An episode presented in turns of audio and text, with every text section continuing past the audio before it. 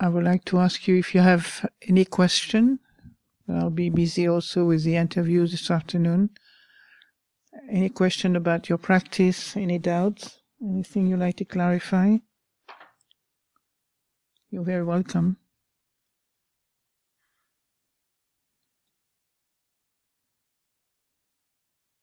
Great, great. Doing very well. That's very good. Only a little bit boring, or is just the understatement of Britishness and British understatement? Terribly boring. How do you keep it uh, interesting? Good question. Anybody interested in that question? I think you picked up the right one. Eh? Covers everything. Great. Well, you know, we are addicted to excitement, are we? We are addicted to rebirth, you know, to interesting. Even if we don't get reborn in we like to, to think about what we're going to do next, you know? And then you keep being reminded just uh, here and now, here and now, nowhere to go, nothing to do, nothing to become, nobody walking. It's like for the chitta, you know, the conditioning of your chitta. It's um, it's quite, you know, emotionally, it brings boredom. it's like, you know, we uh, get bored because we lose mindfulness a lot of the time. You know, because if you did not lose mindfulness, you would be able to be reminded that you are here and during 10 days on your cushion because you really have a certain idea of what's going to happen in this place, don't you? You have a certain wish for what's going to happen in this place or aspiration or maybe expectation, whatever, you know. So boredom c- comes when we lose interest. Yeah. Sometimes it's hard work to be looking at the mind, you know, so stay in such a sustained fashion. You know, it's, it's like looking at a screen. A movie of your life is not that fun. You know, the movie of your life is kind of, when it comes down, is quite boring, really. Yeah, at the same time and she didn't close the fridge last night.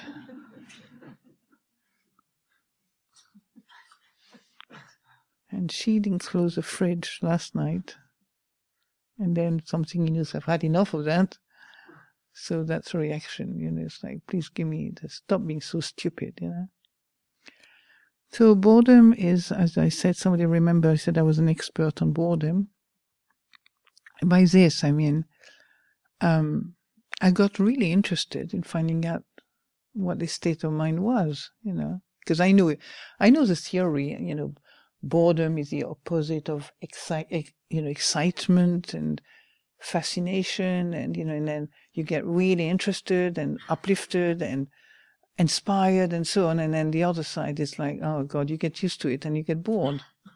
You know, have you have any partner in your life? Yeah. Yeah, so didn't you ever get bored? Eh? Yeah. She was uh,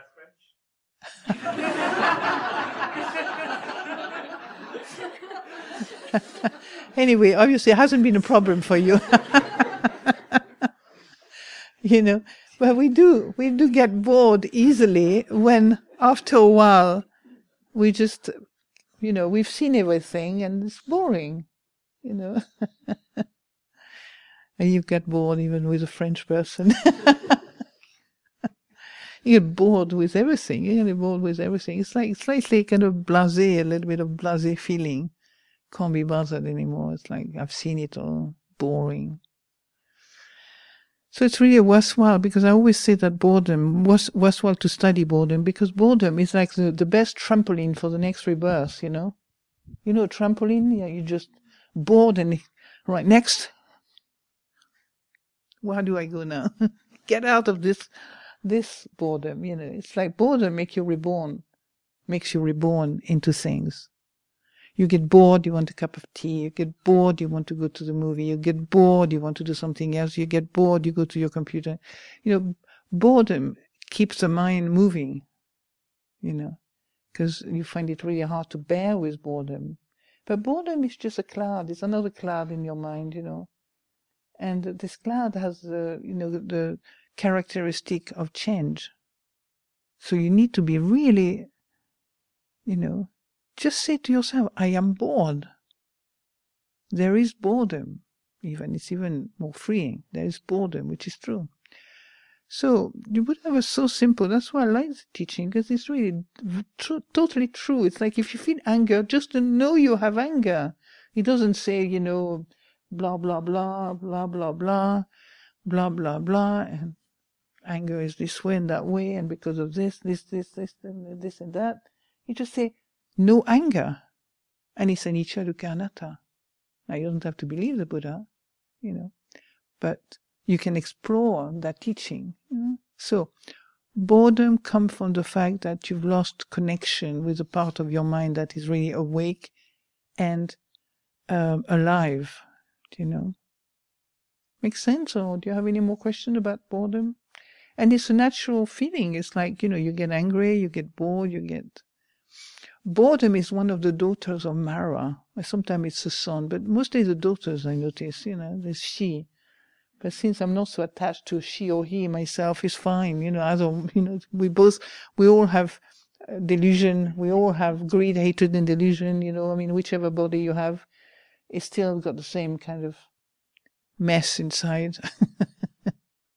Do you know it's the same kind of characteristic at some level level of the mind? It's not that different.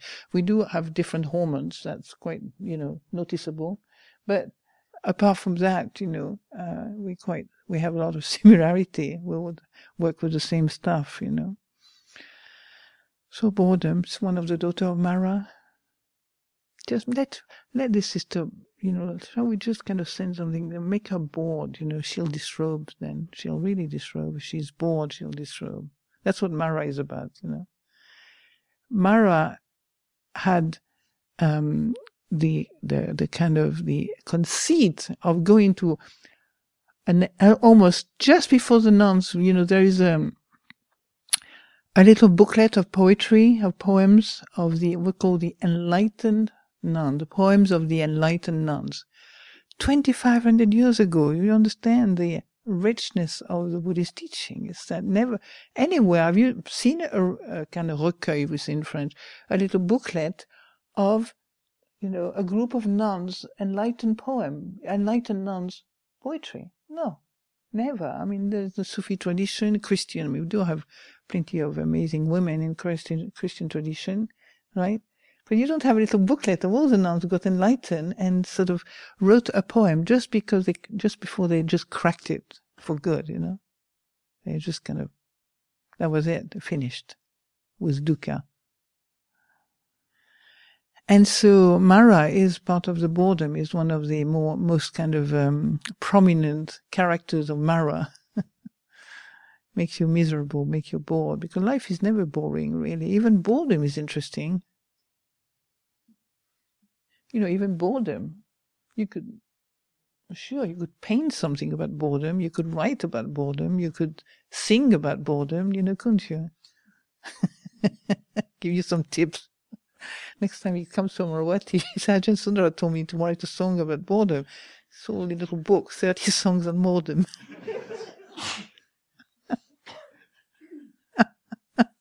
make, you know, you become famous. Most people write about excitement, you know, it's like write about boredom. That would be a really a hit. I think it will definitely be top of the chart. because most people are so bored, you know, with life. They will find it fascinating to get a, a book of bo- poetry on boredom. How about that? Well, I might think about it. Let me think about it. so, but having your question, did you find is that helpful, or do you want to know a little bit more?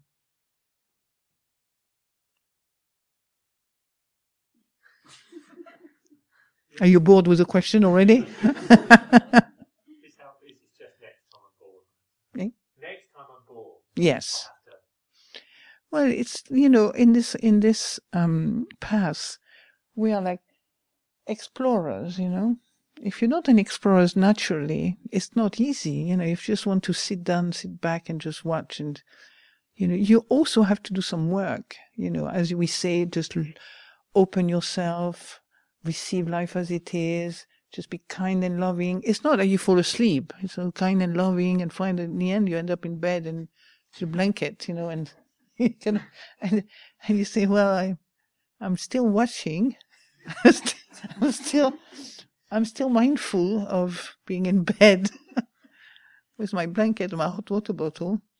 But that's not how do you, you investigate boredom, you know. So you do have to have the faculties of the mind that works to investigate the Dhamma of this particular state of mind, like wisdom, you know. And they work on their own. You don't need to worry. You don't need to kind of make your mind sort of think, think, think. But you can ask question. What is boredom, you know? Who is bored? Just poke the mind because it's really just delusion. Poke it, you know, kind of challenge the mind. Yeah? challenge the mind. Who is bored? I never find anybody who is bored or anything, but there's boredom, you know. So just a cloud comes and goes. Once you see it changing, it's quite amazing. You're free. You're free. That's the beginning of freedom, you know. And then, uh, you know, it also kind of um, affect the body, boredom, you know, your, your mind sink and gets tired and gets uninterested and you know you're going down the, the, the, the law of gravity you know where everything just go down. You don't rise up. No energy no effort etc etc gravity takes you know takes its course. And uh, you know so we have to go we're going against the law of gravity. You know most of us want the easy way is, uh, is going with law of gravity. That's the easy way. You understand? The way of Dhamma, the way of awakening, goes against the law of gravity. You know, you just you are actually rising up, making effort, putting effort, developing energy, not following your habits, not following your conditioning. So that's a lot of energy is used just to go against the stream of delusion.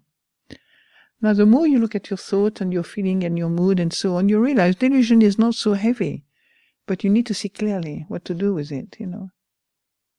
It's, it, you know, it's just thought and feeling strung together and so on. But once you've seen them empty for a while, it's not such a big deal. But when you don't yet know the emptiness of this, you know, the, the lack of substance of those um, experiences, then you are burdened. You know, it's like you carry a big, heavy rucksack of dukkha there. So next time it comes, just really pay a deep attention. And it's difficult to explain the extension of mindfulness because it doesn't, you can't really put words in the same way as the experience describe when you see it. It's just like sustained attention, you know, it's a bit like um, you know, like, um, um, how can I say? Well, you can see like those little, those big birds, you know, they kind of roll. It's not eagles, but some kind of small eagles, and they, they, they, you know, they kind of rotate around and rotate around, and you know, you're looking at something I can't see even on my side, you know, so they were seeing something, and as some of they go, shoom, you know, they go straight to it, you know, and then eat it. So we we we have we don't have to be kind of carnivore. Fortunately, we can just it can be just absorbed into the power of mindfulness. You know, you notice that as soon as you're mindful of a thought, have you seen how many times it disappears? I struggle with that a lot myself because I, I came to a place of fear when I didn't want all my thoughts to disappear. I wanted to have a few around just because they were I was so used to have a thinking mind, you know proliferating mind and so on. I felt, I don't know if I really want an empty mind, really. Do I really want an empty mind? I'm not sure about that. So that was a dilemma. You know, you work with the idea that everything is unsubstantial and, you know, there's no, no, no, no, reality to these things. But at the same time, something in you said, well, I like a little bit of my old self there, you know, like a little bit of thought and feelings that I can just feel comfortable. You never think that when you let go of these things, not only you feel more comfortable, but you have a feeling adapted to the here and now, to reality. You know, you're not sort of constantly wrong, constantly out of sync, seeing things that is really pleasant as unpleasant, seeing things that's unpleasant as pleasant. Yeah, that's where we go wrong with the with the illusion. We get a distorted view. Any other questions? Um, you you talked a little bit about meditation on silence. I see that there is a whole book in the sitting room. Can you say just a few words about it? Or? What is a good book? So, silence, meditation on silence. What is the title? Do you remember? Who wrote it? Ajahn, who? Sumedho, yes. Oh, I see. The Sound of Silence. Yes. The Sound of Silence. eh, So it's different than Ah, meditation on silence. It's a sound of silence. Yeah, that's a good question because people uh, not, often have never heard of it. So the sound of silence is just um, you know a high pitched sound that you can hear when the mind is quiet, and it could be busy with many things. You can learn how to have the capacity to hear this sound even though the mind may be quite busy. In fact, Ajahn Sumedho had a goal in mind. He said, "I want to know the sound of silence to the point where I can hear it when they are doing, how do you say in English, uh, marteau piqueur in French? When they have, you know, they go, you know, they kind of holes in the road. How do you call that? Eh? Pneumatic drill. That's right, pneumatic drills. I think something even stronger than that. But he said he wanted to be able to hear the sound of silence. His goal was to, to be able to have a mind really peaceful when he hear all this kind of powerful noise, you know. So it's not, you know, it's, not a big deal. It's just, it's there all the time for if you want to hear it, you know. But the trouble is that if you speak too much about it or you start making an object and then you get interested. Me, I was like, I oh, it's divine sign, maybe. Or what is it, you know? If what is, I mean, divine, it was not really my way of interpreting much things, but is that what is special sound, you know? Because I've still felt myself very special, you know. So if I hear it, it must be a special sound, uh, sound. So I just brush it off completely, you know. You know, it's just not listened properly. but it's actually a very nice object of meditation. And do you know why? Well, because it is really the only object of meditation that cannot be controlled by I and the body and the mind, you know. It's the only object of meditation that you cannot control. So you dropped it. You know, it's like you just hear it, and the mind is really natural. The body and mind becomes more natural. You know, they when you do the breath, for example, and you haven't let go yet of the breath exercise and so on, you're not in that place where you can see it's unidentified. You know, then you can control it. There's always in like saying, "Oh, I don't like this breath," or "No, it's too long, too short, too this, too that." You know, too heavy, too light. You know, frightened, this and that. You can have the mind can keeping on keeping concocting commentaries on this you know. In the sound of silence um you you whatever you think it's not going to change you know. It, it's beyond thought in a way it's beyond your thinking mind. I would assume it's beyond the thinking mind because you can hear it it's not necessary it gets louder as the mind goes um, in a, for example in a silent place it gets very loud. I mean i had it so loud i thought i was going to go crazy. I was once i was um, uh, spending a retreat in in uh, australia in a in a bush of australia. To spend three months in a little kuti up on a hill you know on my own and i arrived there and the, the sound of silence was absolutely maddening, you know. I thought to myself, I'm going crazy days, you know, next next day if I. But interestingly enough, it's just you get. I don't know what happened. You you just get used to it, and it was not a problem. It was kind of you know manageable. So I would explore it. Just you know, I, I'm going to make an experiment. For example, now. Okay? Just close your eyes gently. Close your eyes. And then just listen inwardly. Very attentively listen. And it's not tinnitus, okay?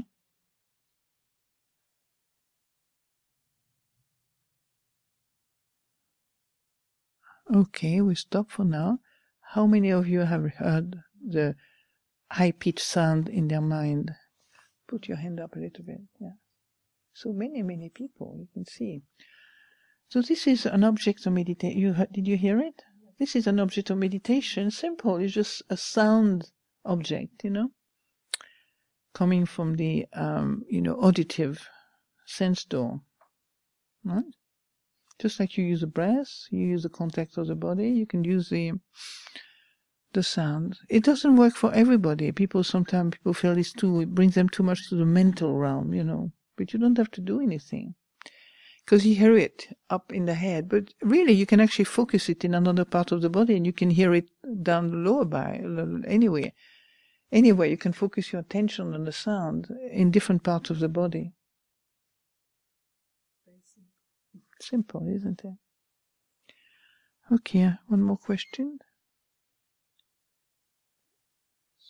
Oh, I thought I lost you. I was looking. I said he hasn't come back. Okay. Just what? It just? It could be. It sounds nice, doesn't it? Who knows? I have no idea. But actually, Ajahn Sumedho was very interested in the sound of silence because it's not something you find in any of the Theravada Sutta, you know, any of the Buddhist scriptures. So he felt a bit lonely, you know, because he was he was the only one who could hear the sound of silence, and he didn't talk about it for a long, long time because he didn't want people to maybe get the wrong end of the stick, you know. So uh, his close friend knew that he was really interested. He was using the sound of silence, and he was interested. And so over the years, they brought him books of people who had had this experience with the sound of silence. And in fact, uh, there should be a uh, there is a book of Ajahn Amaro. I don't know if it is might need to be republished or something, but called uh, what's it? Inner listening, and it's all about the sound of silence. And I'm translating. It's been translated into French. So those French-speaking people, French-speaking people will have it. Uh, it will be available for those who don't know English so well. And so there was two two places. One was a, a man who was a quite an extraordinary man, who basically got enlightened by himself, and um, and well, kind of. He worked very hard for it before, but he had he used the sound of the. It's called in yoga. It's called the nada sound. Sound.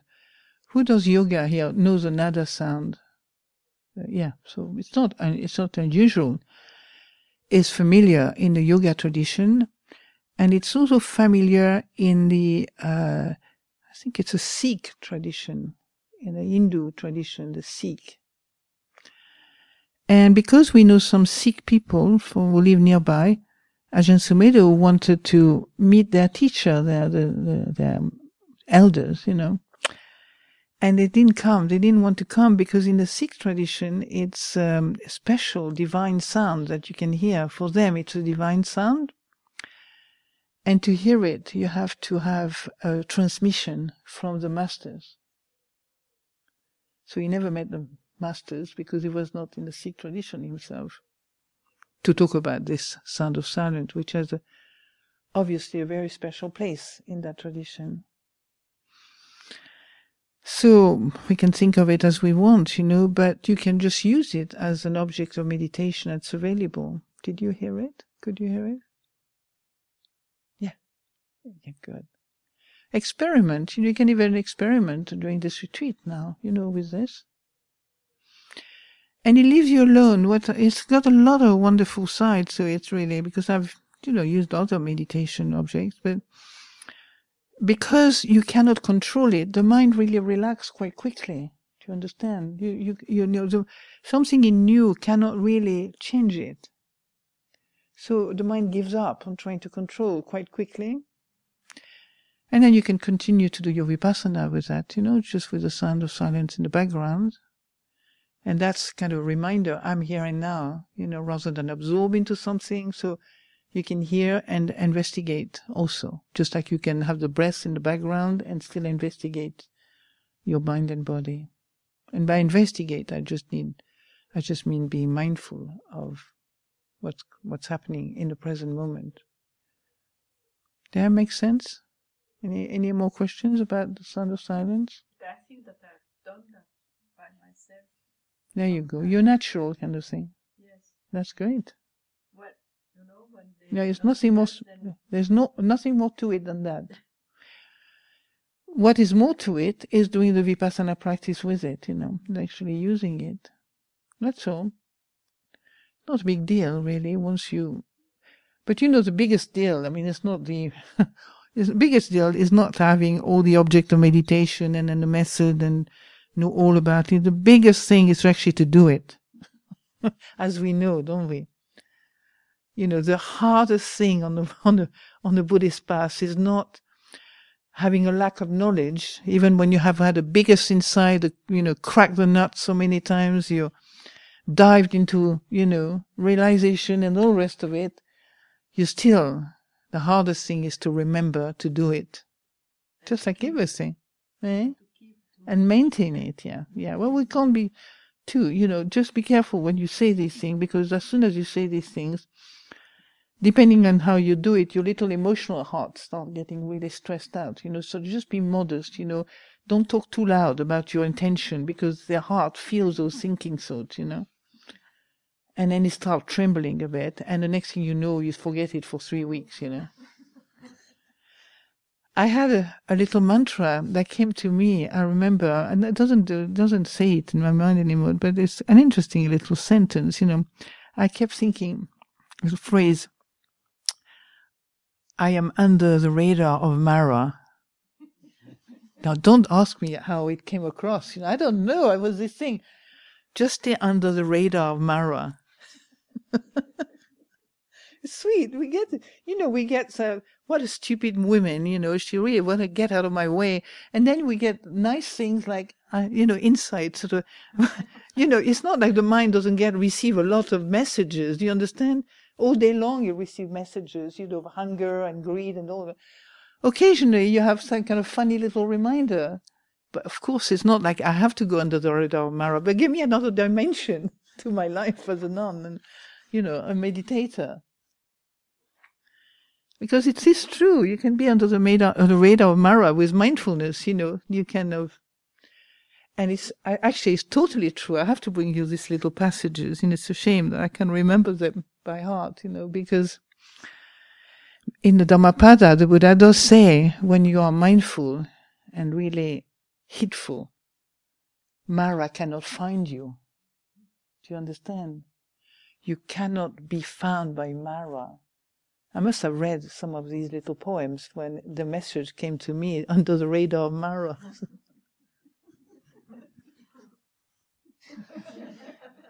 I'm very uh, what's a visual myself, you know, kind of. So I get lots of strong little comical little comic strip in my mind, you know. So it's like Mara is there with a little army, you know, and covering myself and passing through unseen, unheard, you know. And that's what I was saying to you in a way.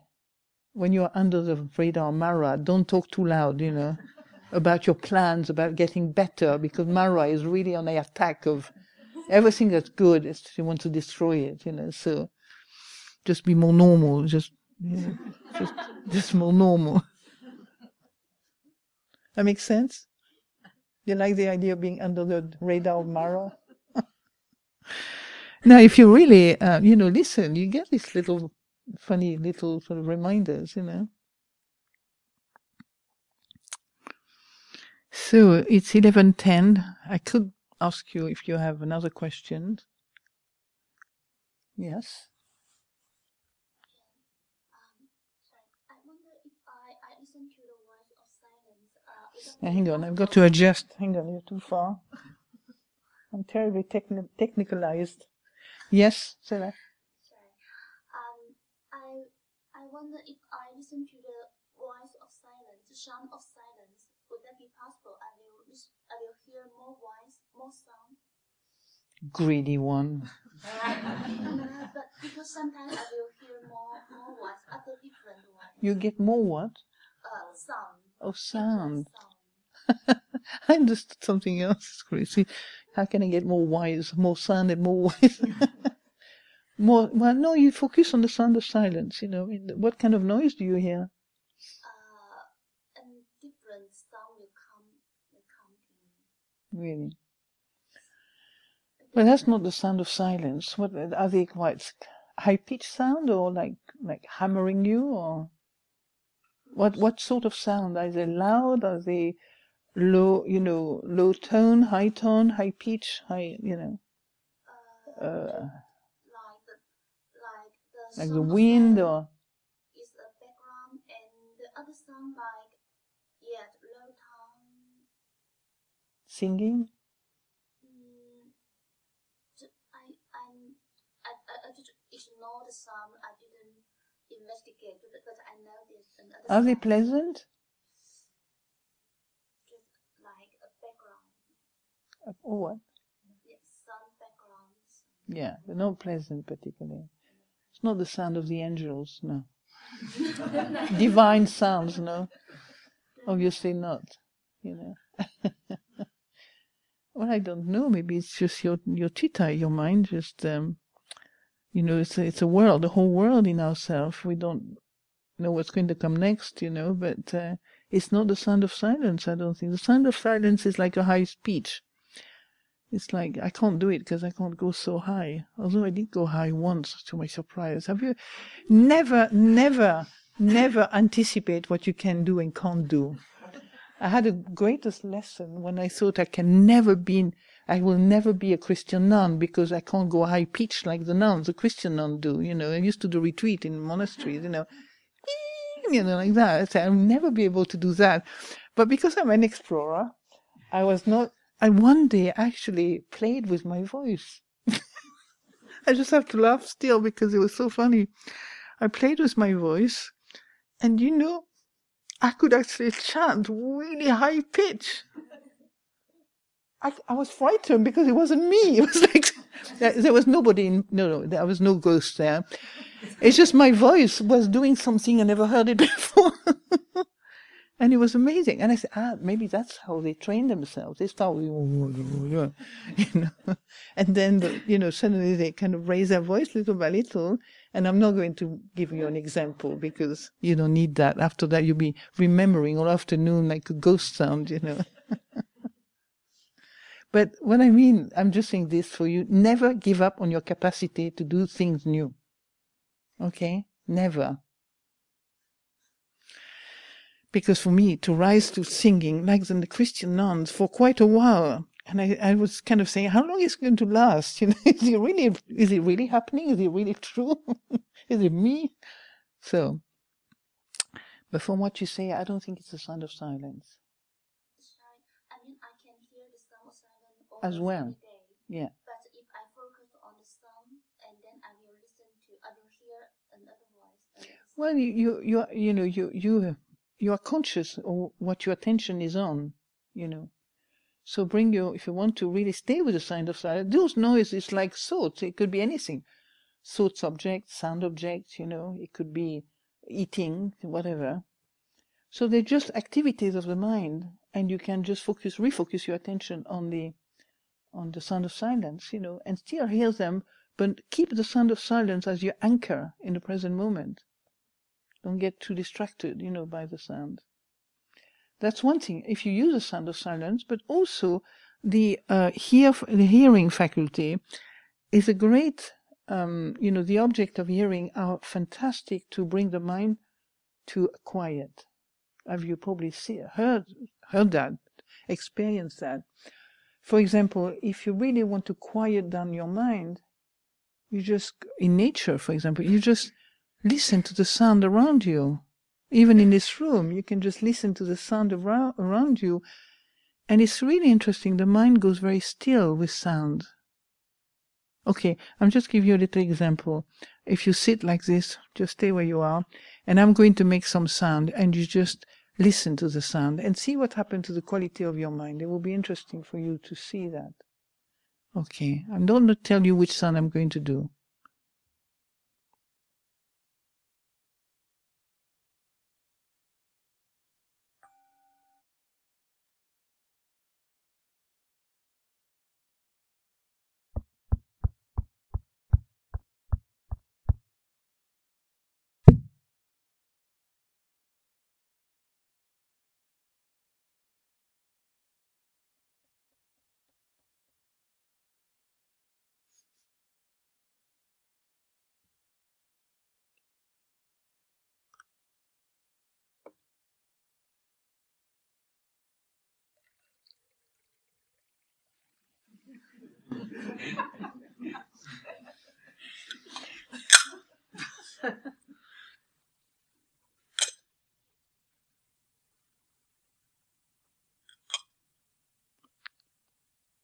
Close your eyes. Can keep on hearing. See what happened to your mind.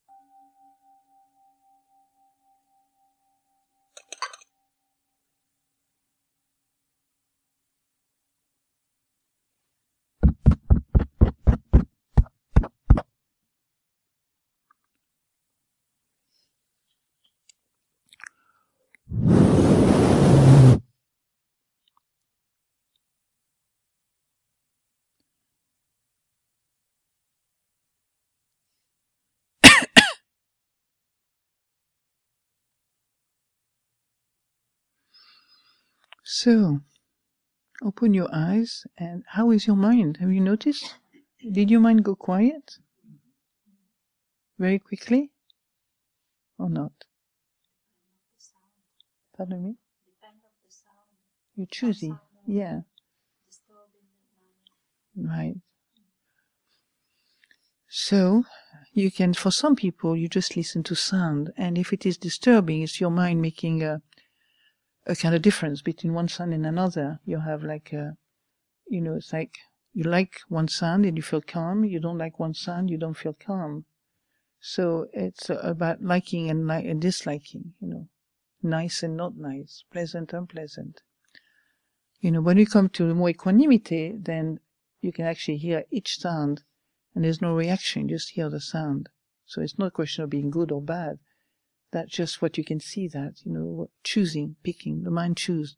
I like that, I don't like that, you know. And when I don't like that, then I feel more stress. When I like that, then I feel more relaxed, you know. Makes sense? So, well, I gave you a few objects, didn't I? Yeah? Do you want to say anything about the sound itself? Anybody, anybody else was, did you find it helpful?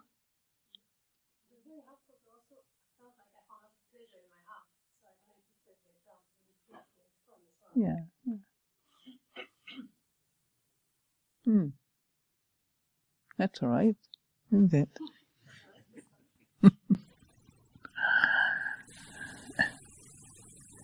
Um, what is Hold on. Um, do you think that when we are um, selecting a, an object of meditation, um, is there like a choice? Can it be according to how the body feels, or the mind, or the emotions, or a kind of guidance? It's too, it's too complicated. You know, when you do investigation, vipassana investigation, you're completely in a choiceless mode. Yeah? Choiceless awareness, Krishnamurti used to call it. Yeah. But you can do many meditation. It's up to you in the end. You know, we can do many things, you know. Like you, the tuning fork, for example. Anybody knows about the tuning fork? Tuning fork. It's a healing uh, system. You, you like the the fork that you use to tune a, a piano or an you know musical instrument. You know you tap it and you hear it. So you can use this sound, you know, as a way of um, just um, that's a healing sound. Different sound have a healing um, effect. People I notice studied in the schools of that, you know. But in meditation, you know, you you, just use whatever comes to you. And then what you observe is that I like, I don't like, pleasant, unpleasant. Some sound make me feel crappy. Some sound, other sound make me feel really happy. You know, so this is a, a choiceless observation of things. You know, you just see things as they are and as they come. When you have this choiceless capacity, then you can see your reactions. Do you understand? If you're still uh, n- not free to look at things in that space of freedom, what happens is you can't see I like, I don't like. Do you understand? Because your feeling and your thoughts and your mental activities will manifest with every object of sensory object. They will manifest in your daily life, in your lay life. You can begin to see some people irritate you, other people make you feel good. You feel really happy and your nervous system feel totally peaceful and calm. Other, you just have to see the color of their hair. You start getting really jumpy. Do You know? I mean, if you have hair. You know what I mean? And so uh, you can see how the body mind are constantly agitated by their reactivity. And that what means equanimity. It means you're not emotionally equanimous necessarily, but you let things be as they are. And if you lose that equanimity or that capacity to see things as they are with a calm mind, with a quiet awareness, then you're still moving with everything, you know. Like, I don't like, I like, I don't like, like yo-yo, you know. So it's important to have this ability to see things in a dispassionate way. That's when you start learning something, as far as I'm concerned, in terms of the path. And Ajahn Sumedho taught us a lot to do, to work with this kind of mind, you know. For example, somebody, I mean, I'm not, don't do that to each other, please, you know, don't look at each other, but you could look at somebody, for example, you know, discreetly, of course, you know, you're not gonna, I'm looking at you, you look discreetly and just, you know, notice the effect somebody has on you. It's quite fascinating to observe in yourself. I mean, I saw some of the Ajahn teaching now, well known, working a lot like that, you know. You just look and you just examine how you, what's going on in you when you look at a thing, uh, somebody, uh, anything. You can look how you get affected, what it brings up in you. Sometimes we're very unconscious of that. Because what it brings up in you in the body, it's your mind actually. It's not like a, you know, something that's not important. It's your mind moving. Do you understand? So you do a lot of meditation looking at the mind. But sometimes you don't realize that the mind is still moving, you know, when you think it's not moving. With the eyes open, for example. You look at something, you look at a tree, maybe you like it. You know, it's very nice to see the swinging of the of the uh, wind and the leaves and so on. And then, mind you, anicca goes a crack really quickly after seeing the tree for about two minutes. You get bored.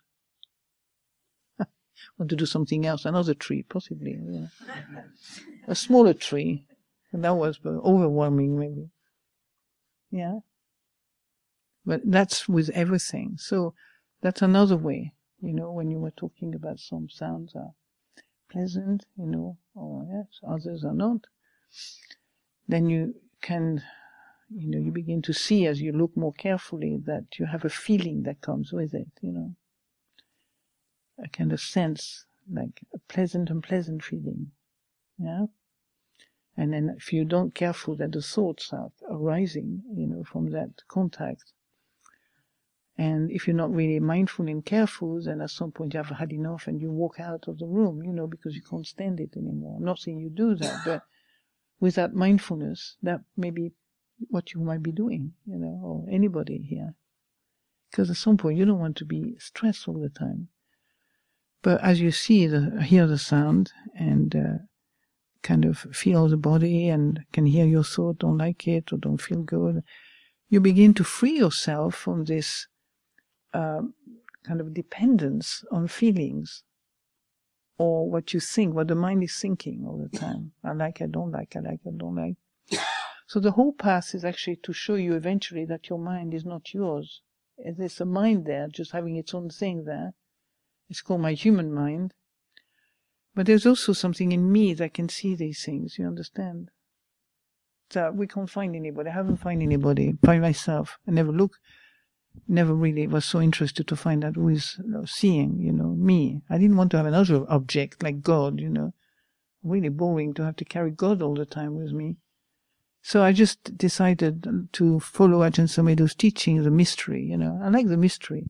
Mystery kind of speak to me because I don't have to think too much about the mystery. It just leaves my mind peaceful. Intellectually speaking, is not so challenging, but to me it makes works. so you're just a mystery, you know. It's not no, we don't know, can't find anybody. There's nobody actually aware, no one, not an entity. But the experience is that you can see what goes on in your mind. That you can know. So you just take it simply, you know, there is seeing, knowing, and so on. On this word, I'm going to leave you, perhaps walking gently to the next stage of our practice. to fill up our stomach.